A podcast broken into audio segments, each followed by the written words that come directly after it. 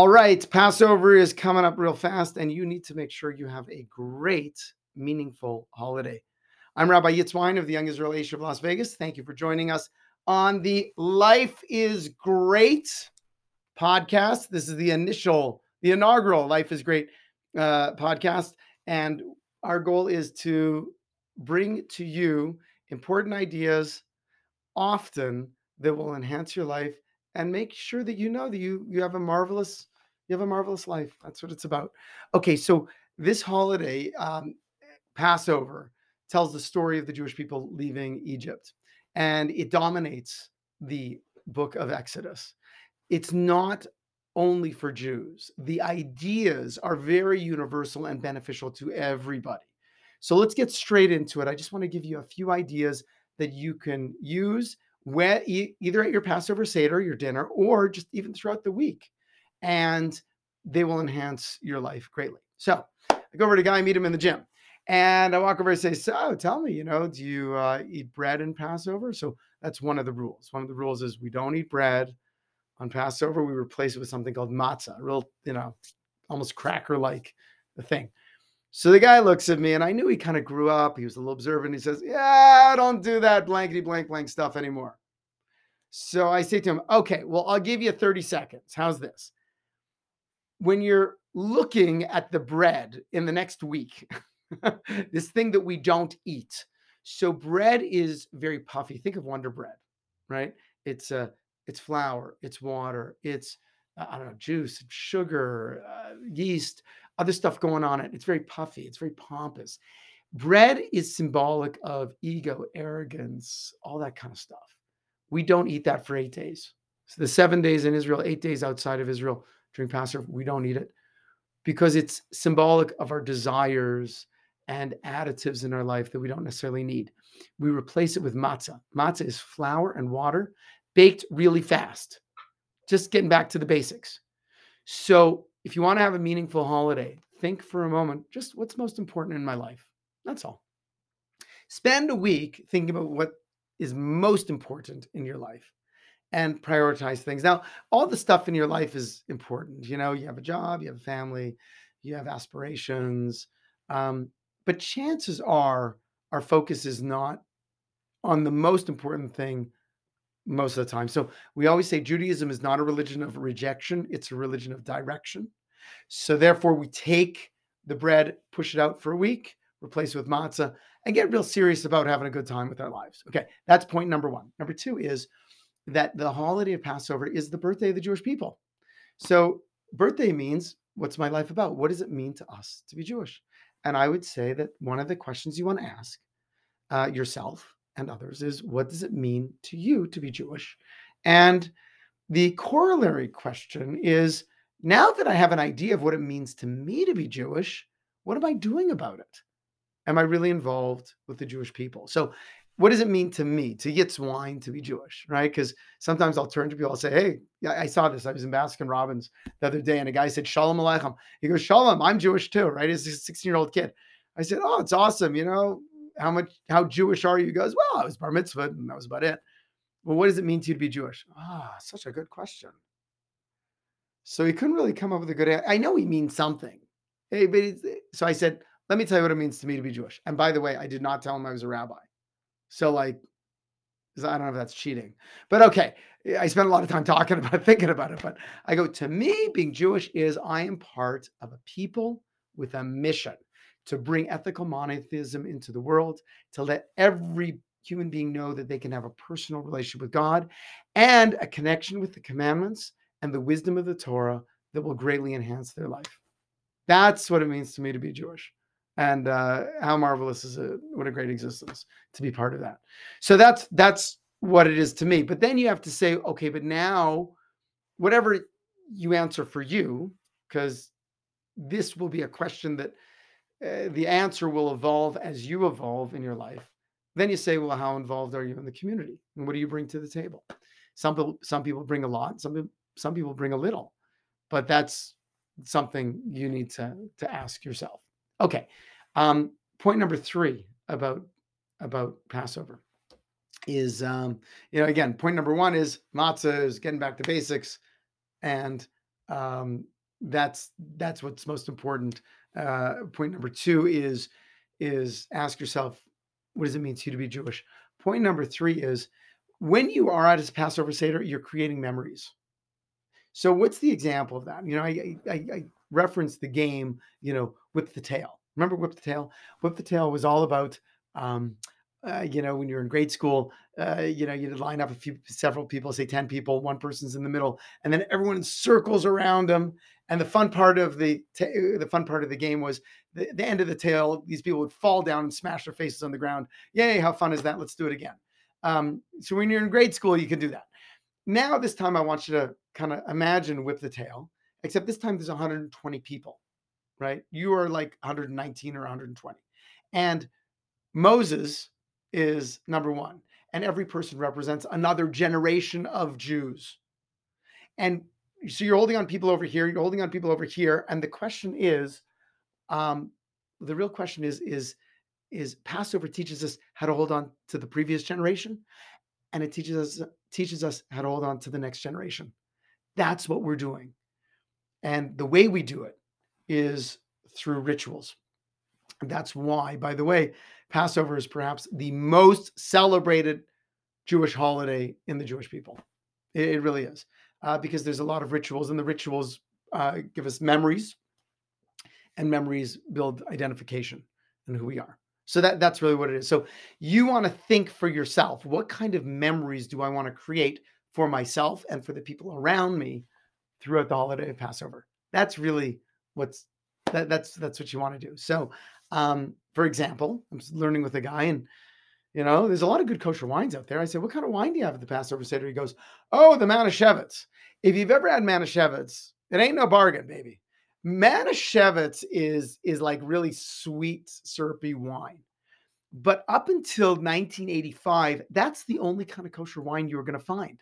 I mean, everyone's grandfather in the eh, before 1980 used to make their own wine in the cellar, right? My grandfathers did, right? Because you didn't have good kosher wine. So, but when I drink Manischewitz, it takes me back to my childhood, which is like just like a super cool thing that's that's going on. Um, so that's that's really what it's all about over here. Okay. Um, continuing on, the uh, continuing on over here is uh, you know what kind of Haggadah do you use? So uh, there's a whole bunch of Haggadahs you could use, but uh, the Haggadah that that uh, some people use, or this you know the Maxwell House Haggadah, or this yellow Haggadah with the you know it's got a red border, red and black border. But again, it just brings people back to their childhood. So you're creating memories for the people around you. I had a fellow who called me and he told me today he got COVID and you know his wife had COVID. Like the whole family's kind of sick. He's like, Oh, how am I gonna have a good Passover? Are you kidding? You have such a great opportunity. See, the thing is like this when life is smooth, so you behave in a certain way, and the people you remember that, and your children remember that. But when you get a hiccup in life and then you rise to the challenge. You say, I'm going to have make sure I'm in a great mood and we're going to have a Passover Seder. Even though we're not feeling well, we'll make it an abridged Seder. Everyone's going to remember the time. Hey, remember when we all had COVID and we still celebrate Passover?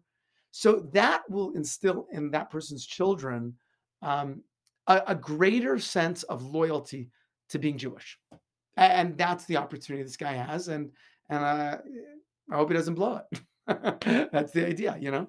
Um, there's all sorts of great stories told about different Passover Seders. One of my favorite is, is that of Natan Sharansky. So if you remember who he is, he's one of the more famous Ukrainian Jews up until the uh, most recent war um, in Ukraine.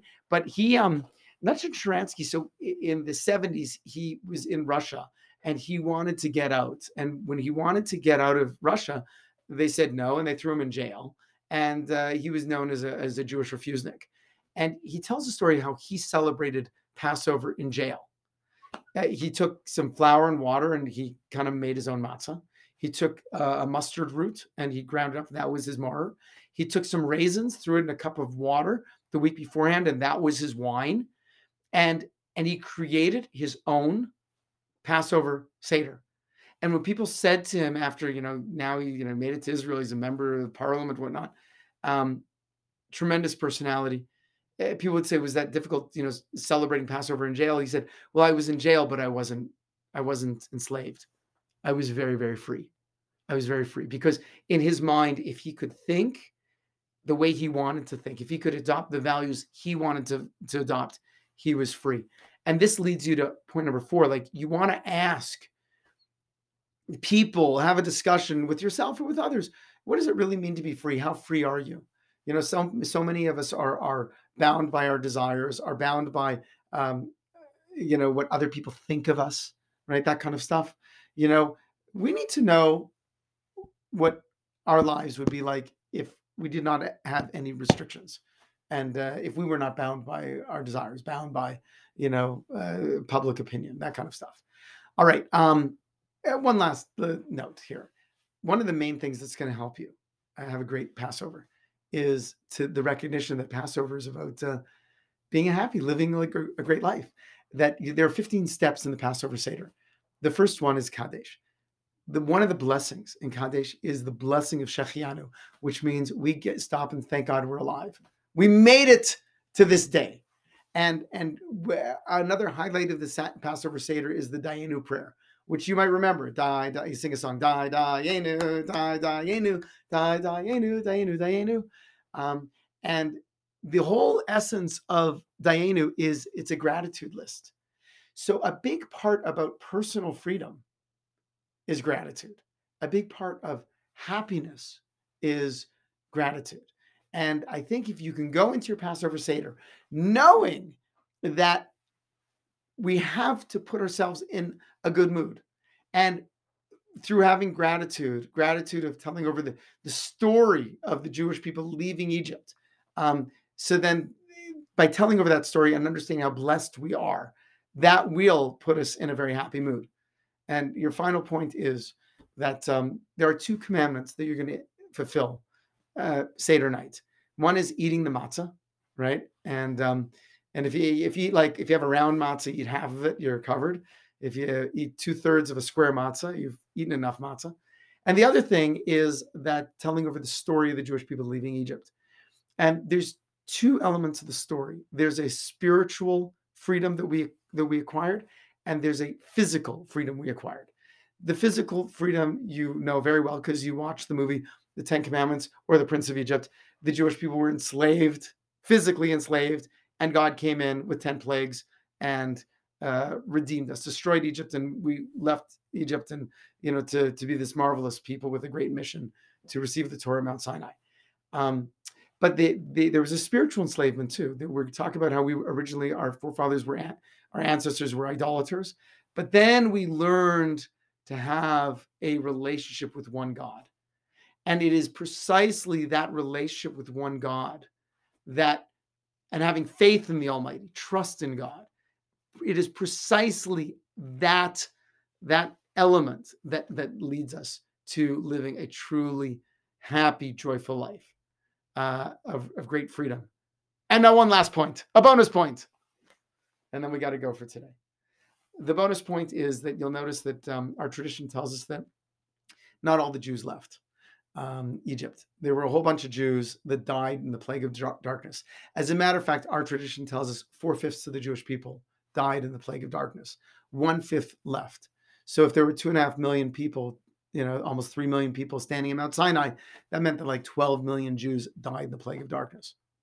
Why did some people die and some people leave? So when God's redeeming the people, he has to redeem the entire people. What determined whether or not you would leave or you would die? So the people that did not have the faith in Moses, the faith in God, that God would take care of them, the people that said, I want security and safety and were willing to remain as slaves, the Almighty, they died, ironically. The people that had faith in God and faith in Moses and said, I'm willing to go and die, literally die for the Jewish people, I will be committed to giving my life to, to found the Jewish people. Those are the people who lived, and those are the people that we are descendants of today something to think about. Okay. So you have a few points. Have a beautiful Passover. Um, if you like this episode, then listen to the next one. You can get me at you can get me at Rabbi Yitzwyne at email.com at gmail.com. And this is Life is Great. And we will see you Uh, this is on, you can go on wherever podcasts are found, or also you can check out my YouTube channel with a lot more content over there as well. And one last little note that my producer, Dana, is saying have share with all your friends. Thank you, Dana. okay. Everyone should have a Chag Kasher V'Sameach. Have a beautiful Passover. And we will see you all soon. Uh, again, on the Life is Great podcast.